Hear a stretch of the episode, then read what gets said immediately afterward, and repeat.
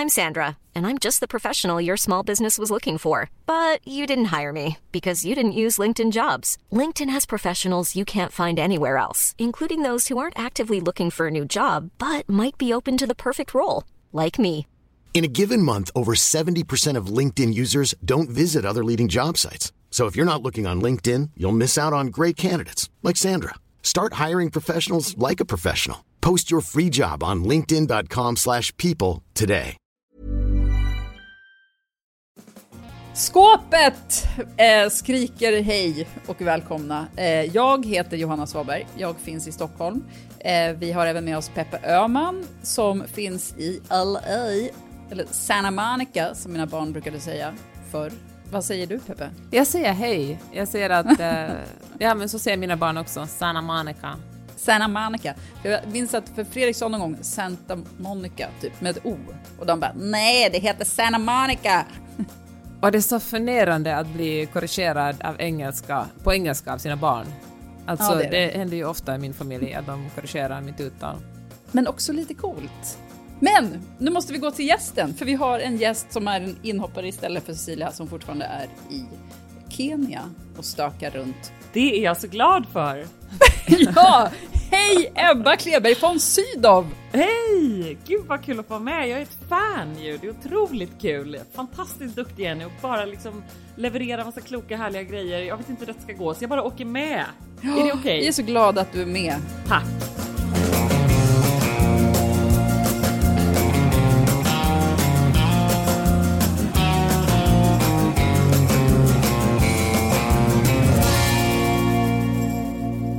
Ebba, på tal om att vara fan, alltså jag måste säga att min pappa är ett sånt fan, alltså till dig. Han säger ofta så här, alltså den där Ebba från Sydow, hon är så cool. Och jag, jag, alltså det här låter ju som jag skulle hitta på det, men det är faktiskt Vilken sant. hans- målgruppsträff! Tack! Det också. Kommer Ebba se det här Min som mormor, en komplimang? Gillar mig! Ja. Åh nej, det var meningen att komma som en komplimang och nu känner jag att eh, det var en... eh, Att det var kanske en härskarteknik jag kom med istället. Men det var verkligen genuint menat som en... Som en woho! Underbart. Vi fortsätter. Eh. Vi försöker igen Peppe. Jag tycker i alla fall att det är underbart Ebba att du är med, för jag tycker du är en så cool person. Detsamma. Ja. We go way back ju. Det är jättekul.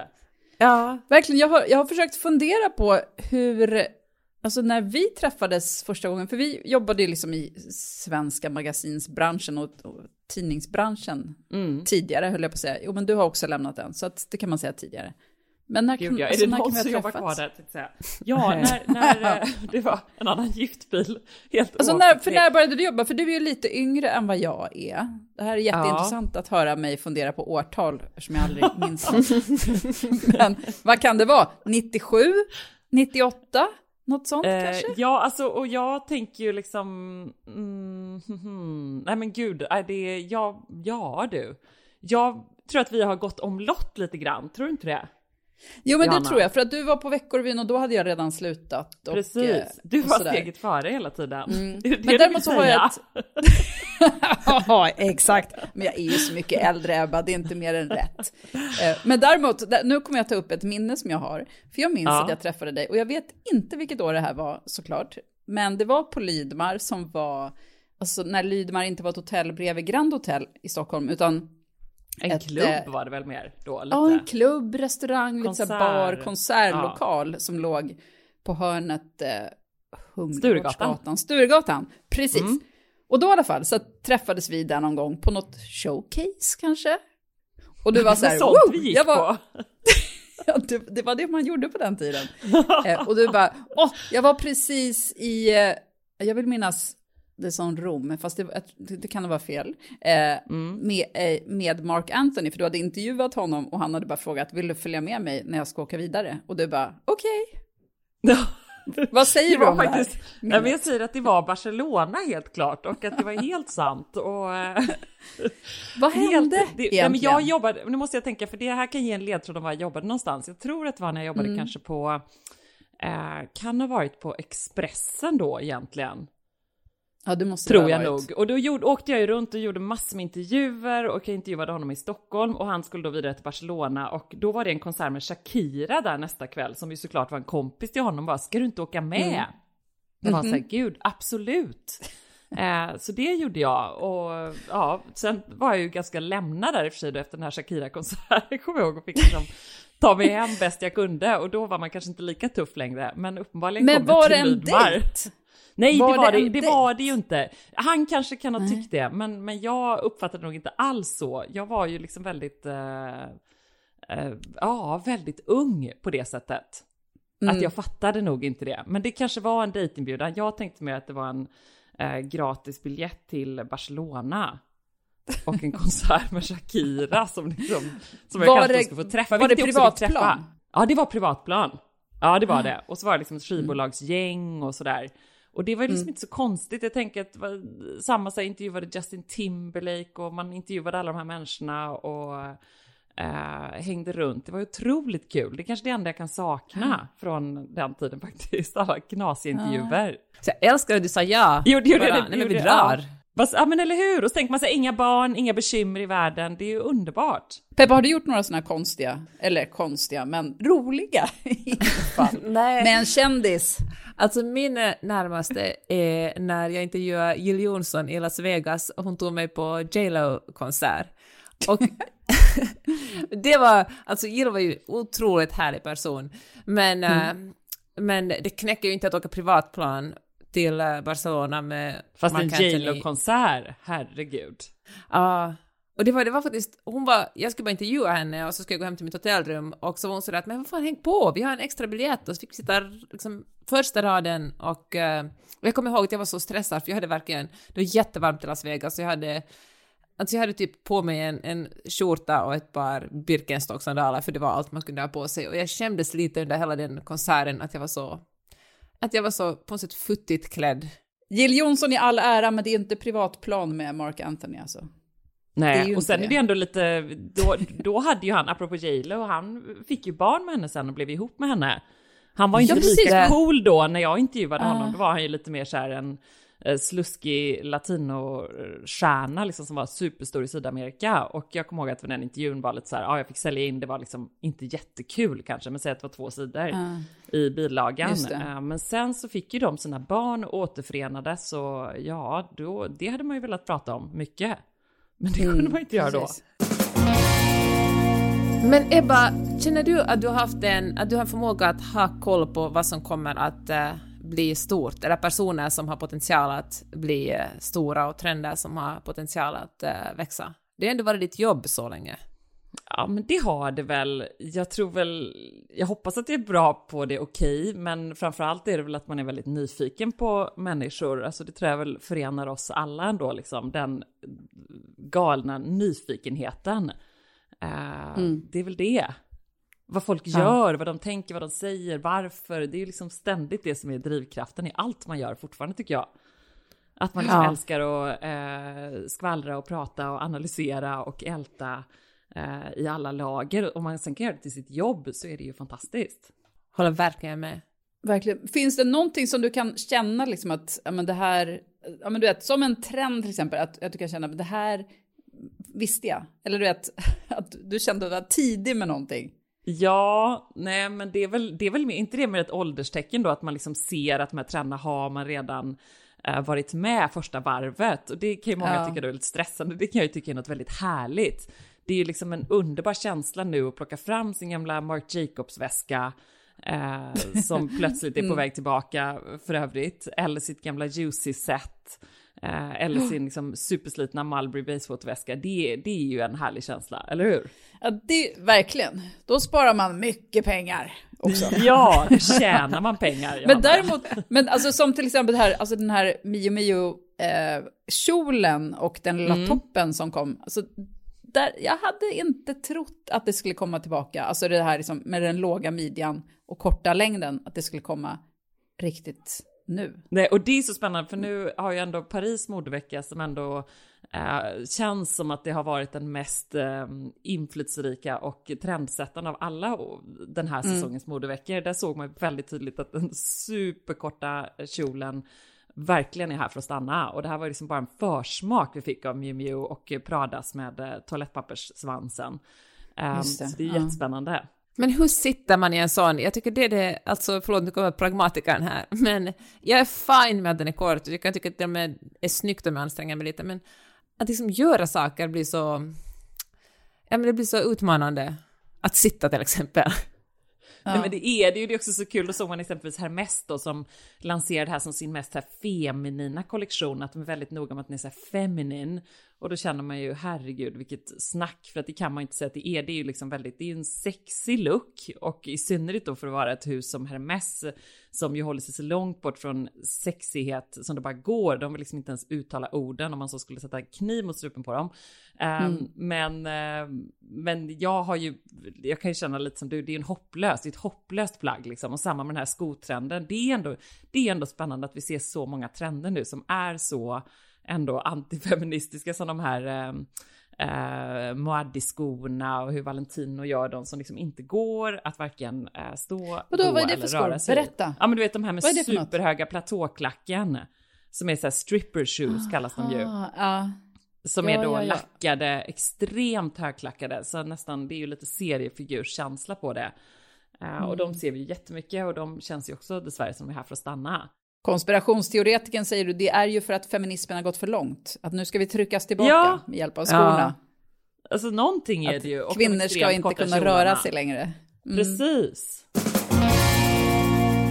Jag läste en, eh, en krönika i The Cut som handlar om the vibe shift som eh, jag har försökt förstå. Har, har ni läst den eller hört talas om begreppet vibe shift? Nej, har inte. Berätta, enlighten us. Mm. Det är liksom, nu, ni kom, nu ni hör det kommer ni att se liksom memen överallt där, eh, det handlar om att... Då kommer vi känna som jag alltid känner med krönikor i The Cut, det där kunde jag också skrivit. ja. ah!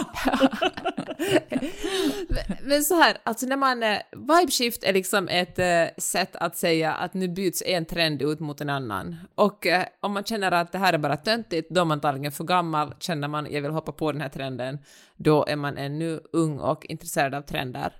Och eh, det är sådär när man går från, ett exempel var liksom under, en, under typ såhär 2008 och framåt, man lyssnade på Management och Arctic Monkeys och det var väldigt såhär hips, en hipster-trend.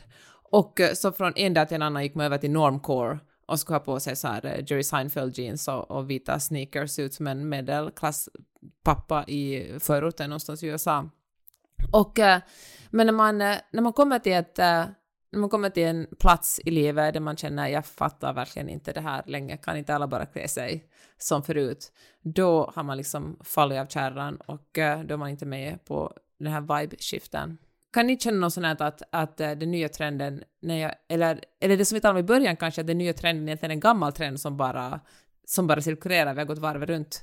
Jag kände som jag ibland också känner när jag läser Krönikor att jag fattar inte riktigt. Nej, det är kanske tydligt när jag förklarar det här att inte jag heller. eh, och jag känner, och så ibland så återger de i Säker stilpodden och då liksom tänker jag att så här, det är ingen som kommer läsa originalkrönikan så jag gör den lite bättre och så ändrar jag ja. jag hade skrivit krönikan i The Cut. Ja, eh, så är det väl vad, när man inte skriver krönikor längre. Precis, men för att de är ofta lite luddiga deras krönikor. Eller hur? Det, liksom, ja. ja, det finns någon så här man har inte en supervass vinkel. Ja. Precis, men, tyck till. Men däremot, det som jag alltid tycker är problemet med att läsa trender om, jag vill säga läsa kröniker om trender är att man dels jag känner så här, ja ja, men det här är väl gammalt, eller inte, inte alltid man känner det här är gammalt, fast man vill inte heller vara en del av det som det redan skrivs om. Gud vad jag låter gammal nu. Men ni förstår ja. vad jag menar. Trots att jag verkligen inte engagerar mig i trender särskilt mycket men jag tycker fortfarande att det är intressant. Alltså det är ju, det är ju kul att se samhällsförändringar på alla plan och att följa det och sådär. Men just när man läser en krönika om det, då känns det som att det redan är förbi. För att de Men är det så här the trend, uh. precis, är det liksom så här att de menar då att de borde skrivit krönika som så här the trend tipping point, att vi alla kommer till punkten när vi säger vi orkar inte längre. Och sen beroende på alltså, när den kommer i livet, förhoppningsvis kommer den inte allt för tidigt, men att den kommer komma. Att till slut ja, men precis. inte. Ja, precis. Ja, vi bara, ja, det får vara. Ja, och är det då ja. vi har hittat vår stil egentligen? Jag hoppas det. Att äh, allt är bara en kamp tills att hitta... kommer vid rätt tillfälle, inte när man står i ett juicy set och känner att det här var en bra idé Verkligen. 2022. Här stannar vi. Men, men jag tycker det är så svårt för att, att helt avfärda en trend och säga att det här har ingenting med mig att göra. Det är också lite naivt för jag tror att, eh, att tro att man står helt utanför alla trender och allt som sker i samhället, det stämmer ju inte för vi liksom, allt vi, Nej, gud nej. allt vi gör, på, vi påverkas ju ändå av all liksom, populärkultur som vi konsumerar och hur, vad det säljs för kläder och vad liksom folk vi beundrar klär sig i. Så att eh, vi är ju ändå påverkade av den trenden, men vi kanske, jag vet inte, kanske man står med ena, ständigt står med ena foten i ålderdomen och en i trenden. Jag, jag vet inte, jag vet inte om det här är ens viktigt, men jag tycker i alla fall det är spännande att, eh, att försöka placera sig själv någonstans där. Ja men trender gör det Ja. ändå väldigt enkelt för oss när de liksom pekar med hela handen som det ju ändå är ganska tydligt idag just när vi går ur modeveckor och så vidare. Då ser man ju väldigt tydligt, det är liksom eh, Valentino-rosa, det är korta kjolar, det är eh, ja, vi ser den här jordiga färgskalan, man ser det väldigt tydligt. Det är ju väldigt mycket svårare egentligen om man då har kommit till den här eh, tipping pointen där och bara hittat sin stil. Det svåra är ju så här i en så Balenciaga-storm och klamra sig fast vid den och inte påverkas. Det tycker jag snarare är nästan ännu svårare att inte bara låta sig förföras och haka, följa med och vara någon slags så bara oformlig klump som bara följer med i trenderna fast man kanske inte ens borde, fast man kanske är för gammal och fast kroppen kanske inte passar och så liksom bara så här lite slappt hänga med. Det svåra är ju att stå emot och hitta sin stil. Jag kan ju verkligen beundra alla de som ja, verkligen inte påverkas. Herregud, jag sitter här liksom i en batiktröja. Det är ju, eh, det är ju en trend och det är därför jag har det liksom. Varför har jag det? Ehm, och förstår ni vad jag menar? Att det är Ja. det som är beundransvärt. Ja. Men det är det som är det svåra och folk framstår ju ofta, eller får ju ofta det framstå som att det är det lätta. Så här, ha bara din stil. Men det är ju svårt som Men finns. det är ju jätte, jättesvårt för att de flesta köper ju ändå kläder från vanliga affärer som följer trender. Eftersom Mm. alla affärer följer trender. Alltså om, om man inte typ syr sina egna kläder efter, efter mönster från ja, förr i tiden. Nej, men eller om man då redan har de Liksom. kläder man behöver så kanske man liksom inte Ja. behöver utan då ska man känna sig trygg i det. Uh, är ni med för vad jag menar? Att det är Ja. det svåra, svåra som finns. Det är mycket lättare att så här, impulsshoppa någonting. Det är mycket lättare Mm. att känna så här, åh, får jag bara de Ja. där nya eh, Prada-sandalerna så kommer min sommar vara perfekt. Då kan jag ha min gamla jag tycker det är så beundransvärt är- med folk som lyckas med att ha sån här köpa inget år och sådär. För att, ja, jag vet inte om jag skulle klara det ärligt talat. Alltså det är klart jag skulle klara det rent klädmässigt. Men rent glädjemässigt så skulle det bli så väldigt mycket tråkigare om jag aldrig fick köpa ett nytt plagg. Ja. Jag köper nästan allt eh, second hand. Alltså, och för mig hade, och det har verkligen varit, det hade varit en vibe shift som kom för kanske fem år sedan. Där, eh, där jag började liksom testa mig fram och eh, jag tycker det är ganska lätt, eller så kan ni ju skratta och känna att jag verkligen inte har någon stil och säga att det verkligen syns på mig. Men jag tycker att det, jag får allt, när jag liksom köper second hand får jag alltid en känsla av att herregud, allt finns. Alltså, Ja. alla Ja. klädesplagg finns. Någon har köpt dem redan och jag kan köpa dem nu. Och så många, många grejer finns till och med helt oanvända. Och eh, det tar ju kanske lite längre tid, men eh, det är också lite som att gå på en jakt känner jag. Alltså, det känns så otroligt tillfredsställande att hitta någonting riktigt bra på second hand. Det är, det är en kick. Och jag märker det att ju mer jag köper, och nu är jag verkligen inte absolutist där, på somrarna när jag är i Stockholm brukar jag ofta, jag köpte en otroligt snygg eh, en sån här, eh, vad ska jag säga, en overall, med, shorts overall från Hope förra sommaren som jag, jag känner mig så snygg i den och det är verkligen splittar nu. Det händer verkligen att jag speciellt köper när jag är i Stockholm. Men, ehm, men eh, jag kan ofta också få en baksmälla när jag köper någonting helt nytt. Jag kan vara, dagen efter kan jag vara så att herregud vad håller jag på med liksom? Den här var jättedyr och uh, behövde jag, var den verkligen så härlig som jag trodde att den skulle vara? Mm. Jag kan ju känna så mer med möbler ändå kan jag känna och inredning. Där känner jag ju verkligen så starkt att Alltså ja, där, just som du säger, allting finns ju. Alltså det behöver ju inte tillverkas en enda eh, byrå till. Eller ett bord eller vad det nu kan vara. Men det är ju, du har ju också då gjort som du säger, det är ju verkligen ett vibe shift att liksom ändra det. Det är ju lite hjärntvätt ändå. Man måste ju så här gå igenom ett stålbad för att komma dit där du har kommit. Och tack och lov är det väldigt många som gör det. Men det ju, ser vi i världen så är det liksom många olika strömningar varav en ändå är att de här lyxkonglomeraten liksom rullar fram som ångvältar verkligen och ett annat är det här vibeskiftet också förstås med ägande. Där kan jag ju ändå känna att här, det ägandebehovet har man inte lika stort längre. Eh, det var ju senast nu, liksom alldeles nyligen, en kompis ringer, ska på fest, hon vet att jag har den där klänningen, hon lånar den, har den en kväll, alltså det här liksom låna eh, mellan varandra och jag måste verkligen inte ha någonting liksom hängande i min garderob för att klappa på det. Det skulle vara Prada-skorna då i och för sig. De måste finnas där nu när jag tittar på de här. Um, men jag vet inte, vad säger du Johanna? Nej, håller absolut med om det. Eh, och det jag tänkte säga, alltså just med second hand shopping är ju, det är ju toppen. Det som jag tycker är så svårt där är ju att man måste ha en klar bild av vad det är man är ute efter för att kunna sikta rätt. Och sen så måste man ha turen att hitta det i sin egen storlek. Oj vad jobbigt. Mm. Men det är ju där som det är bra med, liksom med vestiär och sådana här andra mm. second hand-sajter. Man, kan liksom, man behöver inte åtminstone gå i ett stinkande liksom, rum som bara luktar gamla Nej, plagg. Nu låter du jättegammal. jag vet. Jag har alltid tyckt att det är så otroligt äckligt, den här dammiga lukten som, som inte går att komma undan i, i den här sortens ah. affärer. Jag är ledsen, jag har en känslig näsa. Som jag. Ja, nej men alltså det kräver absolut lite mer. Jag vill verkligen säga att jag moraliserar inte alls. Jag tycker det finns verkligen, ja men jag kan förstå känslan kring Prada-skorna. Nej men det tycker jag du kan göra, du kan moralisera lite. Det är härligt, du är ju på rätt sida, du har ju sett ljuset. Jag tycker det gick överraskande lätt att gå från att uh, köpa nytt till att till att köpa second hand och det hur fort, eller hur enkelt det går att vänja hjärnan vid att uh, så här är det nu. Däremot kan ju verkligen, alltså min man skulle verkligen aldrig, han tycker det är så äckligt, han tycker till och med, alltså för honom är det helt otänkbart att använda ett par byxor som en annan person har haft på sig. Det går inte. Medan mm -hmm. jag känner, det som du sa Ebba, alltså att, att låna andra människors, att låna liksom era kläder skulle jag göra när som helst. Alltså det finns, uh, det finns ingenting som är men jag tycker kanske inte att andra människor är så äckliga som min man tycker.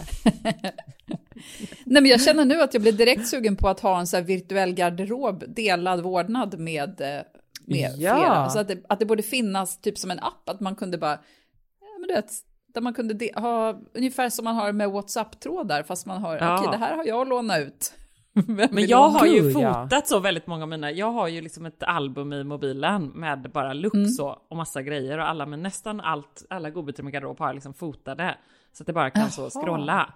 Ah, så då kan jag smart. sitta, det är en effektivitetsgrej också, det borde man ju skapa någon slags app kring, men då har jag bara mitt eget och så har jag liksom Lux heter ett album och så bara fotar jag av snabbt allting så tjoff tjoff tjoff och så får man också utmana sig själv då att så här okej, okay, nu har jag den här eh, orange, underbara apelsinorange eh, ulltröjan, ja då kan jag ha den med de jeans, jag kan ha den med svarta, jag kan ha den under den svarta kavajen till det, drr, och så fotar man av liksom fem lux med den och det är också väldigt bra för någon kompis frågar så här, kan jag låna, då bara har jag, kan jag sitta på jobbet och så bara skickar man lite skärmdumpar. De här tre klänningarna tror jag ska passa dig, så klart. Oj, alltså, det är bra. otroligt. Det är ju otroligt Men vadå, du bra. menar att du lägger du ihop luxen också? Alltså du lägger tröjan med brallorna? Jag sätter på eller? mig det, så någon måste ju fota mig. Ah, ja, ja. Alltså man mm. måste ha på sig det för att se och det är också så himla ja. skönt för att slippa stå och gräva liksom. Då vet man, ja de där skorna är snygga till hela den looken, ja men gud vad bra. Så, och så tar det två mm. sekunder, plocka ihop i garderoben. Så slipper man det här bläddrandet. Ebba, du som ändå jobbar med, det här är ditt jobb att, att ha en snygg stil. Känner du någonsin en äh, ångest på morgnarna kring äh, vad du ska ha på dig? Eller går du bara till ditt album och kollar någon av de här outfiten får det bli idag? Ja, alltså har jag något eh, jobbengagemang eller så, så, så kollar jag nog liksom bara i mitt album, absolut. Eh, men annars så, eh, nej. Alltså jag ser det väl också mer som mitt jobb, kanske att eh, inspirera andra till att göra det enkelt. Gud, nu känner jag att jag måste skriva något blogginlägg, lägga ut något om mitt album här, för det är faktiskt ett lifehack som jag fler ja. göra. Eh, så sådana lösningar, att liksom hitta enkelheten. Och det är också efter att ha jobbat med, vi har drivit Säker stil i, vad är det, sex år kanske. Så har man också upptäckt att stil för väldigt många kvinnor som följer oss är just att så här, eh, kanske hitta någon slags gnista, hitta någon inspiration igen och kanske så här bytt jobb, du vet, haft eh, tre graviditeter, är färdiga med det, vill liksom hitta tillbaka till sig själva. Det är väldigt mycket så här självförtroende, eh, det är väldigt mycket, kan vara att spara tid, så det är inte alltid att liksom följa trend. Uh, förstår ni? Att det är liksom så mycket mm. mer. Lite som det här som du pratade om också, att hitta ljuset, att liksom hitta eh, hitta inspirationen och hitta tillbaka till att det är lustfyllt och kul att klä på sig. Och det är det ju om det Men är lite lätt. som en sån personal shopper. lätt. Ja, Ja, men lite, men lite så. personal shopper-känslan kan jag tänka mig. Ja men att man verkligen. ska bara hitta det som funkar för en. Precis, det är ju sån himla bra Mm. grej och det finns ju här i Sverige finns det ju på så många varuhus och du vet Åhléns och NK och allt vad det är. Ofta är det gratis, man kan liksom eh, ja, säga att man ska shoppa jättemycket och så behöver man inte göra det sen. Så har man fått en helt gratis personal shopping. Eh, jag kommer tillbaka sen och så får man i och för sig då ducka där på varuhuset i några månader. Men folk går ju inte ens på varuhus längre så mycket. Eh, så det är ju bra. Hur ska man känna om man har dåligt självförtroende i sin shopping? Man, eller i sin stil, man bara man drar på sig jeans och tröja och så känns allt annat som man drar på sig som om man skulle gå på maskerad. Hur kommer man över den eh, bron? Ja, men nu inspirerad av vad jag precis sa här så skulle jag nog ändå säga att man ska göra ett album i sin mobil och då ska man ju utmana sig själv att så här, okej, jag har den här favorittröjan, någonting inom färg är ofta bra och så får man ju då verkligen tvinga sig själv att styla det. Det låter ju högtravande att säga styla, men bara sätta på sig det i kanske tre till fem olika kombinationer. Ofta kan man ju det. Och alla, jag menar många kan verktygen och vet vad de är, men så känner de så här, ja ja, jag har läst om att här, sätta ett bälte över kavajen, det låter så här härligt. Um, Eh, nu tänker jag på Cecilia Blanken, så här, hon är ju fenomenal på det, så duktig på såna här enkla hacks. Eh, men det kan man ju faktiskt göra, så får man känna sig lite töntig och så får man göra det och bara gå lite utanför sin comfort zone. Och så är det många som tycker så här, gud, alla på jobbet kommer titta, så här, gud, har hon har hon ett skärp över sin kavaj idag? Jättekonstigt. Men då måste man skita i det och då kanske man får tänka så här att varje fredag den här våren så ska jag göra någon lite sån grej och fuck it, då får folk tycka det. Då ska jag sätta på mig läppstift, Eh, eller liksom gå lite utanför min stil comfort zone. Det är ganska lagom. Kul! Och Gud, nu skulle, jag önska att jag hade ett, nu skulle jag önska att jag hade ett kontor att klä upp mig för och inte bara en, två hundar som sitter och stirrar på mig på dagarna. Jag ska börja klä upp mig för dem. Ja, kör. Ja, men det är. Möten, väldigt- agentmöten Johanna. Finns ju alltid Ja, grejer. exakt, Ja, exakt. eller hur? Jag måste boka in fler sådana. Ja, gör det bara för att visa upp din outfit. Verkligen. Det där var ett jättebra råd tycker jag, för att jag tror faktiskt att man måste verkligen vänja sig själv vid det. Att det som känns konstigt idag kommer ganska fort att kännas helt självklart. Alltså, Ja, men jag tror Men verkligen det- det. Det som jag tycker är så jobbigt är när man har, för att ibland så sätter man ju på sig någonting och så känner man, gud nu har jag verkligen en outfit här och nu ska jag ha på mig det här jämt. För att man mår så otroligt bra. Och sen så har man på sig den några gånger och sen så plötsligt är magin borta. Visst är det tråkigt. Upplever ni någonsin det eller är det bara jag? Att det, att det bara handlar om ens humör i övrigt. men jag Outfiten kan känna igen det där. himla- Men, Mm. men då får man, då tänker jag så här, då brukar jag verkligen använda slut på den. Alltså, jag måste bara liksom, vad heter det, gjuta medan järnet är varmt. Heter det Ja, så? krama men- ur det sista liksom. Ja men verkligen, då får man ha på sig den varje dag tills den är slut och så får den vila och sen får man bara plocka upp det igen när man är redo för det. Inte Ja, känna sådär, "Gud, det hade jag vara." på mig. Ja men verkligen. Ja. Och folk tror jag minns mycket mindre, alltså alla går ju omkring och tänker på sig själva och vad de säger och vad de har på sig. Ingen bryr sig egentligen vad man har på sig eller vad man säger och vad man gör. Alltså folk bryr sig enormt mycket mindre än vad man går omkring och tror. Det är mitt bästa, min bästa livsvisdom. Och det är så sant och det är verkligen så här, det kan Mm. man tänka på det så tänker man ju på det, ja men det gör man ju med så mycket, men som du säger kläder på fest exempelvis, där tycker jag det är ett väldigt härligt vibe shift att det är ändå inte mer än så här eh, fem, sju år sedan när det var så här, gud jag kan inte ha den där igen. Eller du vet så här, folk hörde av sig till oss då som vi har så här frågelåda. Åh, jag ska på så här fyra bröllop i år, jag måste ha fyra klänningar. Alltså nu tycker jag att det är en självklarhet att man kan ha samma klänning. Eh, På alla fester. Verkligen. Och precis som du säger, det är ju också lite av en chock när man upptäcker det. Men det är ju ingen som kommer ihåg vilken klänning man hade. Och om man frågar någon kompis, kan du redogöra för gästernas klädsel? Så kan jag kanske göra det i 48 timmar, men sen är det ju borta. Mm. Men också så här, vad är det, alltså det är inte som att man är en kunglighet. Varför skulle man inte kunna ha på sig lika, alltså samma klänning? Nu ska jag berätta, jag, har, jag köpte en, eh, en klänning för, ja, en, för några månader sedan som jag haft så sjukt mycket. Och jag har haft den liksom, ehm, ja, men på fest, jag har haft den till vardag, jag har haft den när jag har gått hemma med hundarna. Allt, allt, allt har jag haft den. Och sen nu åkte jag till Frankrike på sportlovet och då hade jag råkat ja, checka in bagage, vilket man ju aldrig ska göra, särskilt inte när man Nej, åker, måste åka via någonting. Mm, det var dumt. Eh, men så då hade jag ingen väska och så eh, hade jag inga andra kläder, så då hade jag bara den där klänningen i typ fyra, fyra dagar till. Sen var jag lite mätt på den. Fast Ja. nu känner jag att han, nu, nu kommer jag återvända snart. Nu har det gått lite tid. Och jag älskar den mycket. Eh, och jag tror att ni båda har sett den. Och jag, ja. Men jag Ja. älskar när man plötsligt bara hittar ett plagg och man bara, "Ah, jag vill ha det här jämt. För att vet, Ja, det men och det är en okej. frihetsklänning. Ja, Mm. och det är så härligt och det tror jag också är en personlighetstyp i och för sig. Är man en sån som kan så här, äta, äta eh, samma lunch i fyra veckor så är man ju oftast en sån person som kan äta, eller som kan ha på sig samma outfit liksom. Ja. Eh, sen Ja, kanske men man det behöver byta från inte. kyckling till räksallad. Nej, är du inte det? Nej, jag skulle nog inte. Alltså Fredrik är ju en sån som äter samma jämt. Ja. Eller i alla fall under, under sina skrockperioder. Men eh, nej, jag är inte sån. Så den här klänningen är speciell för mig på det sättet. Att jag, kan, jag kan det. ha den i alla situationer. Jag kan känna mig finklädd, jag kan känna mig mysig, jag kan känna mig uppklädd. Ja. Vilken, du får verkligen lägga ut en bild på den här klänningen när podden kommer ut för att, eh, ja, vi måste måste få du. se den. Jag får göra Men, det. Mm. men jag kan verkligen rekommendera att lägga undan vissa kläder. Jag har ju två liv. På somrarna brukar jag vara i eh, Norden, i Stockholm och i, i lite Skåne och Finland och sen resten av året är jag här i LA och då brukar jag alltid lämna en del kläder i eh, Stockholm. Och eh, vilken fest det är att komma och gå igenom och bara, Ja. men gud, de här jeansen och den här klänningen, det, är, det känns verkligen splitternytt. Det är som jag ska shoppa dem trots att de hängde med från förra sommaren. Mm. Men på sommaren är vi ju liksom alla en lite bättre version av oss själva. På sommaren är det så Ja. mycket lättare, tänker jag, Mm. att ha den där garderoben. Jag har, jag har ju så i Skåne då, att där liksom hänger så här en randig totemskjorta, Mm. en vit, ett par jeans, allting. Det är liksom det som jag borde vara resten av året. Och det är så underbart. Och så bara kan man liksom kliva in i det. Eh, Men det Och bli den personen. Och bli den personen. Alltså herregud vad härligt. Och så Mm. är det i två månader och sen så, ja, tyvärr. Sen återgår man Men sitt det, är, riktiga men det är jag. också roligt att bara, för att när vi ser, alltså för jag, dels, jag ser, jag, följer, jag ser det ju varje dag på Insta och sådär, och då är det alltid finklädd. Men när vi två ses, då är vi ju oftast eh, sportkläder.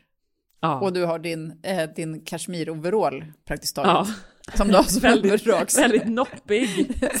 Så det, det känns på ett sätt roligt att vi pratar om kläder för att när vi ses så har vi liksom på oss tights och, och linne typ. Eller du har, Precis. du har Det är en tennisshorts. chimär. Men, mm, för att vi alltid spelar padel tillsammans. Nej men så är det ju, och det där är ju svårt. Ja. Idag hade jag verkligen en sån dag, jag hade liksom tennis på förmiddagen och träning och så hade jag ett sånt möte. Det tog så emot att sätta på mig eh, jeans och eh, min härliga orange tröja och egentligen så vill jag ju bara ha träningskläder på mig hela dagen och det vill man ju någonstans. Mm. Eh, herregud, det är ju härligt. Jag stod verkligen och bytte om på morgonen och var såhär, nej, nej Ebba nu får du skärpa dig, du kan inte komma dit i träningskläder. För det kunde jag inte, för det tycker jag inte man kan lika mycket. Det har liksom pandemin förstört lite. Nu är man liksom, det är förbi. Eller hur? Ja och nej skulle jag säga, men jo absolut. Jo, jag tyck, för att jag så. tycker att det är kul också när man väl får anstränga sig och klä på sig någonting annat. Och liten plikt är det väl ändå om man ska liksom gå på någonting, man vet att alla andra... Jag tycker att det har ändå blivit någonting, att det är lite slappt. Jag, eh, jag lever i en verklighet där alla bara har träningskläder, alltid. Alltså, det, och det, man, Gud det vad vänjer sig ju- härligt. Ja men det är också, men, det, men jag kan verkligen känna att det är också att komma till Stockholm på somrarna, för jag tycker att alla är så fruktansvärt snyggt klädda. Jag kan liksom inte fatta hur alla kan vara så snygga och så snyggt klädda. Och, eh, för jag är verkligen van vid att man glider omkring i, ja men, active wear hela tiden. här. Men jag tycker att det har blivit mycket mer så i Stockholm också, för att jag minns, Ja. alltså, för när jag bodde i LA för länge sedan, alltså nu var det väl senast typ 2014, för jag minns, då var det fortfarande en grej att så här, otroligt, folk har verkligen på sig eh, träningskläder här, vad de än ska göra. Vet, Att det fortfarande var en grej. Och nu är det ju i Stockholm att, eller, eller är det bara jag? Nej det är det inte, det är du också Ebba. men, men att man ändå går vi. i träningskläder Vi, hela vi dagarna. vill se detta Johanna, det är så det är. Ja. Men, och jag menar chansen är väldigt mycket större att man klämmer in ett litet eh, B-core-pass eller gör någonting om man har det. Det är ett lifehack, alltså steget från träningskläder till en väldigt, väldigt korta Miu Miu-kjolen, det känner jag bara att det är för långt. Jag kommer inte, jag, I ain't going there, alltså det går inte. Det kommer inte hända. Nej. Men det är också nu när Livet det finns så mycket sköna tights, när man känner sig att ja, men de här, Ja. jag höll på att säga Filippa K-tights som har så hög midja och man bara, åh, det är så bekvämt. Herre, varför, varför skulle jag sätta på mig någonting annat? Precis Och så kan man gå direkt till B-core och bara köra. Men är det också en åldersgrej det där att för varje år som går så prioriterar man det som är skönt lite mer? Nej. Minns att jag tyckte att jag var väldigt... Men jag minns att jag tyckte det var väldigt lyckligt lottad att, att det var så här tuniker och tights var trendigt när jag var gravid, alltså typ 2007. 2008 eller trendigt, Ja. men du vet, det var, så här, det var okej att ha på sig och då känner man så här perfekt, min gravida kropp passar in i, i det här. Jag är glad att det inte är det som gäller nu, för då hade jag absolut haft på mig det hela tiden. Och jag, alltså bara ordet tunika ger mig ångest. Usch. Ja, men det tror jag alla har ångest. Det, det är ett svårt plagg. Tunika är ett, ri- ja, men det är också ett så fult ord. Alltså jag kan ju Ja, tycka om kaftan tunika. här, kan man ju som- kalla ja, det. sommarkaftan, precis. Kaftan är ju ett härligare ord, helt klart. Det finns ju också bara, man har ju bara ett begränsat antal timmar på något sätt. Det är väl någonting ändå som kan jag känna så här, okej jag har 24 timmar, vad ska jag göra av dem? Hur många ska jag ägna åt att så här, eh, ja, stappla runt i för höga klackar om jag kan springa i mina sneakers? Alltså den där känslan Ja. är ju väldigt stark hos mig måste jag säga. Och den är svår att göra sig av med när man väl har vant sig vid det. Eh, och där är det tack och lov så att nu finns det ju liksom, om man ser ju hela trenden med loafers som, eh, som är underbar och som man kan embracea och den tänker jag nog aldrig släppa och med herrskor och, och sneakers och allting. Ehm, men det är ändå, man måste ändå ställa sig den frågan. Sen så är det ju många som tycker att det är väldigt härligt att ägna sig åt garderoben och den där stunden att klä på sig och liksom bläddra bland plaggen och eh, stima och kolla på och noppa och fixa och greja. Alltså, ja, det finns ju sådana människor. Ja, en av, en av mina närmaste vänner är, hon kommer från Frankrike och hon eh, har klätt sig i samma, hon är verkligen typiska fransyskan, hon har klätt sig i samma stil så länge vi har känt varandra i 20 år snart måste det vara. Hon har, ja, hon har svarta byxor, svart kavaj, en, men t-shirt eller långärmad t-shirt beroende på hur varmt eller kallt det är ute och sen antingen högklackat eller ballerinas i svart och sen en, en dyr väska, liksom Louis Vuitton vanligtvis.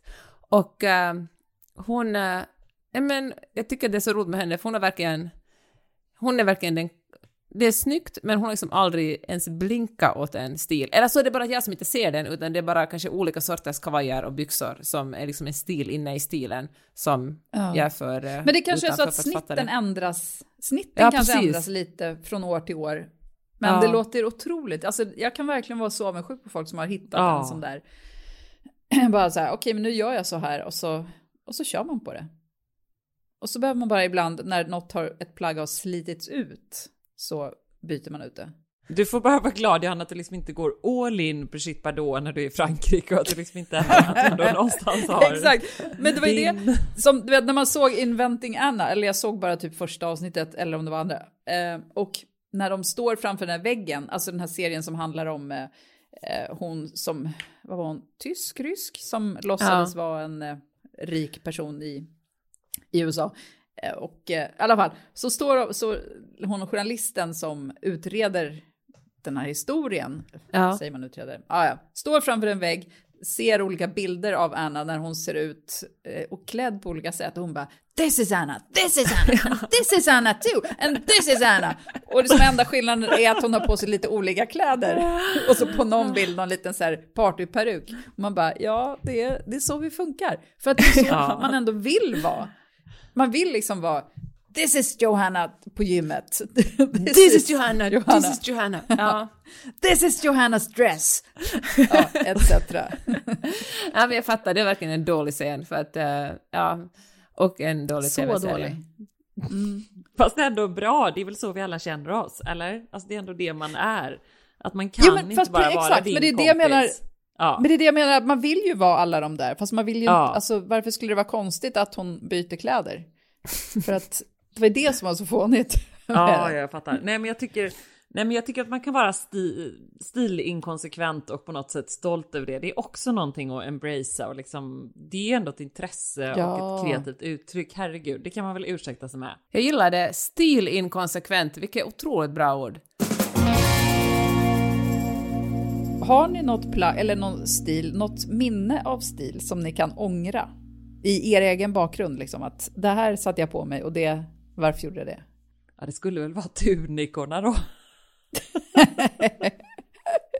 alltså, för liksom sån här grej som man direkt kommer att tänka på, det är också någonting härligt. Du vet, så här tjockrosa skinnbyxor 2001, Halloween Barbie USA, alltså sådana plagg älskar man ju ändå. Det är ju någonting härligt och de ska man ju inte skämmas för. Eh, Nej, har du sparat de dem? Faserna. Har du kvar skinnbyxorna? Ja, de finns faktiskt kvar. Mamma hade precis rensat ut i Göteborg och jag kände bara släng dem inte. Um, men det är väl mer den där fasen. Jag kan nog känna just uh, att det var jobbigt efter uh, graviditet, alltså faktiskt inte under graviditet utan snarare efter när man verkligen, jag kände mig inte hemma i min egen kropp och jag bara så åh, jag ville bara ville bara gömma mig en jättestor tunika och, eh, mm. och istället så skulle jag då, vilket var fallet typ efter alla graviditeter, jobba väldigt kort inpå eh, och synas i rutan och sådär. Det var förfärligt och det blev nog inte särskilt bra heller. Jag minns snarare att jag efter graviditeten, vet, för att man går ju ner ändå, man går ju inte ner all vikt direkt, eller jag gjorde inte det, men Nej. Man, man får ändå bort liksom en hel del. Jag minns mm. att jag kände mig otroligt smal eh, på ett sätt. Och hade någon så här jättekort klänning efter Jonny. Och menar, den vikten vet, alltså, jag säger inte att det är fel på något sätt, men jag tror just där själv, självbilden var annan än hur jag egentligen såg ut. Ja, ja. men det är också en väldigt härlig självbild. Den hade man ju börjat ja, ja, ner verkligen. genom åren i livet liksom. Tänk om man hade haft lite mer ja. av den. Gud ja. Verkligen. Oftast är man ju alldeles för, för kräsen och vad säger, för, ja, för hård mot sig själv. Nej, men jag kan också få det, jag var såhär, Johan, ser du vad smart, alltså gud, ser du, det här är helt otroligt. Gravidjeansen sitter lite löst. Liksom bara, ja, du, det är fantastiskt. Det är fin älskling. Mirakel. Ja, exakt. Jag har gått ner fem kilo, så jag väger bara 20 kilo mer än vad jag brukar. Ja, man var nöjd. Let's celebrate. Nej, men det, men det, det är en jobbig stilmässig fas då ändå. Det, den är inte kul alltså. Jag kommer ihåg, jag skulle intervjua kronprinsessan eh, på Haga slott och då var ju liksom kanske Ernst sett var så här ja, 13 dagar gammal eller någonting. Och ingenting Oj. passade. Oh, och så skulle de så här hålla på där massa myggor och mickar och in och kostymbyxorna var spända och det var liksom bara forsade mjölk i brösten och det var liksom helt blött och det blev så här fläckar och svett. Ja, det var så hemskt. Det är ju hemskt. Usch vad hemskt. Usch. Ja. Men vad starkt av dig att, alltså 13 dagar och börja jobba. Ja, hemskt. Det gjorde det. Hemskt. Och Man är så kör i huvudet också. Ja, i, i vagnen och det var så här på Haga slottet så har de så väldigt prydliga grusgångar i trädgården det var ju ändå väldigt kul att komma hem till dem, så herregud, det var inte så synd om mig. Ja. Jag tänkte så här, jag hade väl slitit ur slangarna på BB och sagt att det var okej 12 timmar att jag skulle göra den här intervjun. Det var liksom inte min döda kropp att någon annan ska göra den här intervjun med kronprinsessan. That's mine. Eh, det känns väldigt så morning show moment om ni har sett den, Jennifer Aniston. Ja, eh, ja, det var väldigt mycket så, inklusive alla uh, intriger bakom kulisserna, typ på riktigt så. Så det var väldigt roligt. Eller nu i efterhand är det Men, och du tänker äh, inte säga någonting om de här intrigerna och om de kan ha något att göra med ryktena som så här... Jag säger inget. Ja, nej, nej, nej, det var mer på, det var på kanalen. Alltså du Jaha, vet, hela tv-kanalsgrejen. Ja, ja. okay. Så jag måste tyvärr göra det besviken att intrigerna på Haga slott tror jag absolut är påhitt. Och det har jag sagt hela tiden. Uh, mm -hmm. Om mhm. detta med kronprinsessan Daniel. Ja. Uh, mm. Och hur som helst, det var grusgångar utanför. Jag har en sån tydlig minnesbild av att min mammas snälla eh, kompis, eh, mina föräldrar bor i Göteborg, så var det en kompis till mamma som var så här, jag kan, jag hänger på till Hagaslott och så tar jag med honom för du måste ju ändå liksom amma.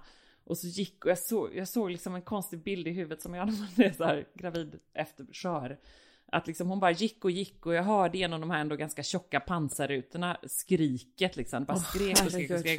Och såg jag liksom hur grusgången bara blev så här djupare och djupare. Det var som så här, att nu kommer vagnen försvinna där nere och min mammas kompis kommer liksom bara gå i en vallgrav till slut. Ja, hemskt minne.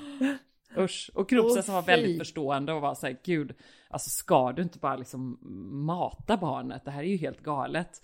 Och så tittade jag ja. på blickarna från alla i teamet. Jag bara, nej då, alltså, det går jättebra, det är inga problem. Ja. så hemskt. Ja. ja. för hon var ju Stark. väldigt snäll, men liksom teamet omkring mm. var ju då, uh, ja, det var ju, man får inte mer än den här utsatta tiden liksom. Ja. Mm. Och då ska det inte ammas några barn på den tiden. Fast eh, jag, tycker jag fattar, alltså jag kan ju verkligen förstå den där känslan och eh, men jag tycker också det var coolt att du gjorde lite The Morning Show. Du bara, det här är min grej, jag gör den. det känner jag faktiskt också. Men det är ju också sån du är, Ebba, det som man känner dig. Du har ju en otrolig drivkraft i sånt här. Ja. Och menar din ork ehm, och Ja, men det har jag nog alla projekt och grejer du håller på med. Det är ju helt otroligt. Ja, men den är nog lite... eh, viljan där, nej det släpper jag inte ifrån mig. Har ni något tips den här veckan, hörni? Ebba? Åh gud, ni får börja. Uh, gästerna först jag säga, Ja. ja. tvärtom. Då skulle jag tipsa om tv-serien Atlanta med eh, Donald Glover, alltså en skådespelare och musiker. Childish Gambino heter han som eh, musiker. Och eh, han har tv-serien med Atlanta som utspelar sig i Georgia, Atlanta här i USA, som är otroligt bra. De två första säsongerna kom för fyra, fem år sedan och nu kommer äntligen en tredje säsong. Så nu har man perfekt eh, tid att uh, se kapp och sen bara njuta av den tredje säsongen. Ja, mycket bra tips. Älskar den serien. En av mina Ja, bästa någonsin tror jag. Ja. Den känns så himla perfekt. Ja, hur, vad ska man kunna tipsa om någonting efter det? ja, jag är ledsen. Gud vad härligt, jag är så glad, jag har inte sett, det här var ju underbart tips. Ja, ja grattis. Oh. Den, eh, underbar. Otroligt så här mänsklig och fin och samtidigt rolig och, eh, och smart. Och han är ju underbar. Det som jag undrar är, för att han skulle ju göra en serie ihop med Phoebe Waller-Bridge, alltså Fleabag. Jag vet, det var du som sa det hon faktiskt. har hoppat av! Vad var det som hände? Alltså nu har jag i och för sig sett att hon ska göra en ny serie som ska börja spelas in typ i slutet av året eller något. Men jag undrar så, för det hade ju varit otroligt att se de två Ja. tillsammans. Fleabag blir ihop med Atlanta, vilket eh, Mm. var barnet liksom. Ja, det hade varit otroligt. Det, alla krig hade ställts in, det hade blivit, eh, Ja, världen hade blivit upplyst inifrån. Varför fick vi inte så? ja, det är inte för sent. Vad som helst kan hända nu. De kanske återförenas i ett senare skede. Jag kan ge ett boktips som jag har, eh, jag läste boken Detaljerna av Ia Genberg. Den är ganska omskriven tror jag. Och Ja, hyllad. den- Och den eh, var bra. Vad handlar den om? Eh, den handlar om, hon, eh, huvudkar- alltså, huvudpersonen ligger i någon sorts feberyra och minns tillbaka relation, olika relationer i sitt liv. Och eh, ja, det var fint. Det enda som jag inte tycker om, det, varför tar jag upp det? Men nu tar jag tydligen upp det. Tycker inte om när folk skriver om böcker eller om konstverk. Och den här skriver ganska mycket om böcker. I, i boken alltså. Men annars jätte... Tycker du att, blir du störd för att du känner att det är som namedroppande? Sådär typ att eh, jag vet den här författaren, jag vet den här, jag är, jag är, jag är liksom intellektuell. Är det det som stör dig? Nej, utan det är snarare, för att om man, om man, nu kan jag inte komma på en bok där de skriver mycket om konstverk, men om man i en bok beskriver ett konstverk, det är ju som att beskriva en dröm. Att, För själva boken i sig är ju hittepå. Och sen då att hitta på ett konstverk som någon, hur, någon person har målat, jag vet inte, kan det bli mer ointressant? Jag tycker inte det. Vilken rolig det- detalj, jag För det är så verkligen uppenbart vad man ska liksom läsa in i beskrivningen att åh, det är en mörk tavla med många brutala streck. Eller du vet, jag vet inte. Det är lite fånigt bara. Och sen med böcker, nej, jag vet, det, här är bara, det här är bara fixa idéer hos mig. Det är en bra bok, jag kan tipsa om den och eh, jag tänker inte på mina kommentarer om böcker. Får jag säga, alltså detaljerna heter den, för Bojana, jag tyckte det var, jag läste också den för någon, en, en tid sedan och jag tyckte det var roligt att den upps, utspelar till stor del kring sådär eh, millennieskiftet. Alltså det var mycket så här tidsmarkörer kring vad just kul. eh, den tiden och det var kul att läsa. Mm. Gud vad härligt. Eftersom jag inte är med i podden ehm, mer än som gäst här så måste jag få bara ösa på med tre snabba tips.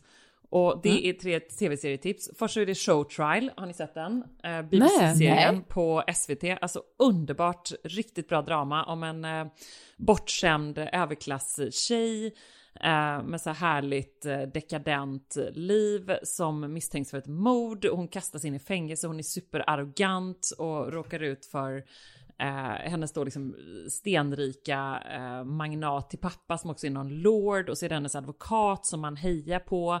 Och så gillar man henne men man avskyr henne för att hon är så otroligt arrogant. Jättes, liksom härligt bra bakom skaparna till Line of Duty. Så det är lite samma så här driv i berättandet, riktigt bra crime, spännande. Mm -hmm. oh. show trial alltså? Ja, show trial, mm. alltså som i show trial. Mm. Eh, superbra, CCC. Och sen så andra tipset är då för oss och, som har sett precis all crime som finns. Eh, och då är det Nya Zeelands crime som man börjar komma till oh. där långt ner på botten. eh, och det heter The Gulf, den här tv-serien, finns två säsonger. Och är liksom faktiskt riktigt bra. Jag fick även med min eh, man Johan på detta, fast han eh, suckar varje gång jag börjar se någonting som heter så här svart, död, natt, så här grått. Tänker jag bara, inte till! Och så slår han upp sin jobbdator och börjar med olika Excel. Men här så fastnade han också lite. Det är så här bra kvinnlig, eh, lite Saga Norén-hjälte som har, mm. hon är mm. Eh, missbrukade och det, det är det ena efter det andra. Men ändå så är hon ju förstås briljant. Och den är härlig. Och sen tredje Kul. tipset är väldigt otippat nog faktiskt andra säsongen av Young Wallander som jag tittar på just nu. Och den måste jag slå ett slag för, den har blivit så sågad. Och det kan jag förstå, för första säsongen var hemsk, då fattade man ingenting. Varför såg Varför... du första säsongen om den var så hemsk? Därför att den var ändå, den nådde ändå över liksom vattenytan, det var liksom ändå så här, det var ändå ja. en habil crime. Och så började jag störa mig så mycket på att så här, Adam Paulsson eh, omge, hans dåliga engelska, och så pratar liksom alla britter som springer runt och ropar så här Frida, Kurt, Carl Axel, Where are you in Ro Rosengård? Och man bara så varför håller ni på? Varför gör ni det så krångligt? Det är lite som Vår tid är nu, som liksom är en Stockholmskrog. Varför, ja, eh, varför spelade man in i Göteborg? Och varför satte man en skylt med Narvavägen på Vasagatan? Varför, liksom, varför gör man det svårt när det kan vara lätt? eh, det stör man. Om du stör dig på konstverk i böcker, Hanna, så stör jag mig på sånt i tv-serier, för det är bara ren idioti. Och mm. Young Waller säsong två, då tänker man så här, det kan inte vara bra, för första säsongen var så fruktansvärt dålig. Men då är det okej. Och då är den liksom lite bättre. För då började jag titta på det här med insikten att så här, de här manusfattarna, de måste ändå ha läst alla sågningar. Och stackars Adam Paulsson, det måste ju vara en uppförsbacke utan dess like. Och då tänker jag så här, antingen så bara har de så här bara satt på skygglappar, skitit i det och fortsatt med sin skitdåliga serie, eller så har de gjort någonting lite bättre och det har de faktiskt gjort den här gången. Det är spännande, det är lite mera bronkänsla. Um, han har en fånig flickvän uh, som jag misstänker är väl förstås nyckeln i det hela och det misstänker man ungefär 90 sekunder in i första avsnittet, så det är ingen spoiler. Uh, men den är ändå så här, ja, se den. Det är inte dumt. Den är bra för att vara dålig helt enkelt. Den är bra för att vara dålig. Exakt så, precis.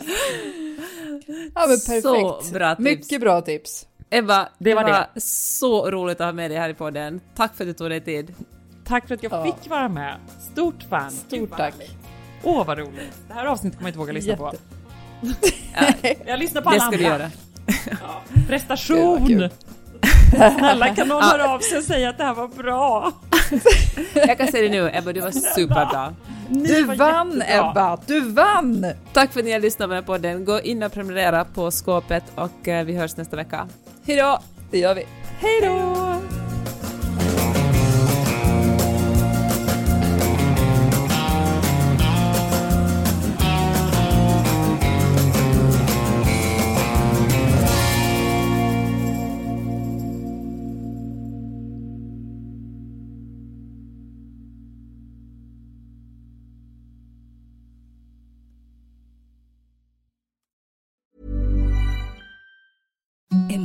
softest sheets you've ever felt. Now imagine them getting even softer over time. That's what you'll feel with Bowl and Branch's organic cotton sheets. In a recent customer survey, 96% replied that Bowl and Branch sheets get softer with every wash. Start getting your best night's sleep in these sheets that get softer and softer for years to come. Try their sheets with a 30-night guarantee. Plus, get 15% off your first order at bowlandbranch.com. Code BUTTERY. Exclusions apply. See site for details. Hey, it's Paige DeSorbo from Giggly Squad. High quality fashion without the price tag. Say hello to Quince. I'm snagging high-end essentials like cozy cashmere sweaters, sleek leather jackets, fine jewelry, and so much more. With Quince being 50 to 80% less than similar brands. And they partner with factories that prioritize safe, ethical, and responsible manufacturing. I love that. Luxury quality within reach. Go to quince.com slash style to get free shipping and 365 day returns on your next order. Quince.com slash style.